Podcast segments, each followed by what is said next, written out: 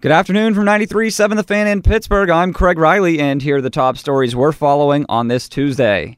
The Pens go for a 9th straight win at home tonight, hosting a Senators team with only 19 wins on the season. Pens forward Ryan Reeves. They're obviously a good team that made a really good push for it last year. I guess they're just having one of those years where they're not getting the bounces and they're not, they're maybe not feeling good on certain days and just can't get the wins. Injuries to guys like Bobby Ryan and only 5 goals and 36 points from Eric Karlsson are the culprit to this Senators season. As head coach Guy Boucher said, they'll still battle. It was great. It was great in meetings. It was great on the ice. Guys are upbeat, and we definitely want to come out and compete better than we did in the first period against Toronto, and we'll go from there.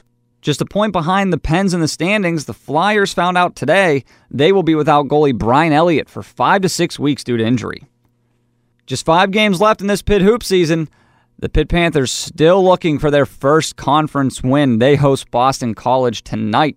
The Eagles are 15-10 this year, as Kevin Stallings said. Well, we're struggling. Only one day of prep time here for this game. In some Pirates news, the first workout hours away in Bradenton. Pirates starter Tyler Glasnow said of their team minus Garrett Cole and Andrew McCutchen. I think for us now that our team is even younger than it was last year, I guess. It definitely brings us all closer together. We know that probably a lot more doubters this year. So I think that kind of drives us to come together as a team and just leave it all out in the field. And we wrap things up with some college football news. Fans apparently aren't going to games like they used to. The NCAA FBS schools had their second largest attendance drop ever this past year, down over 1,400 fans on average.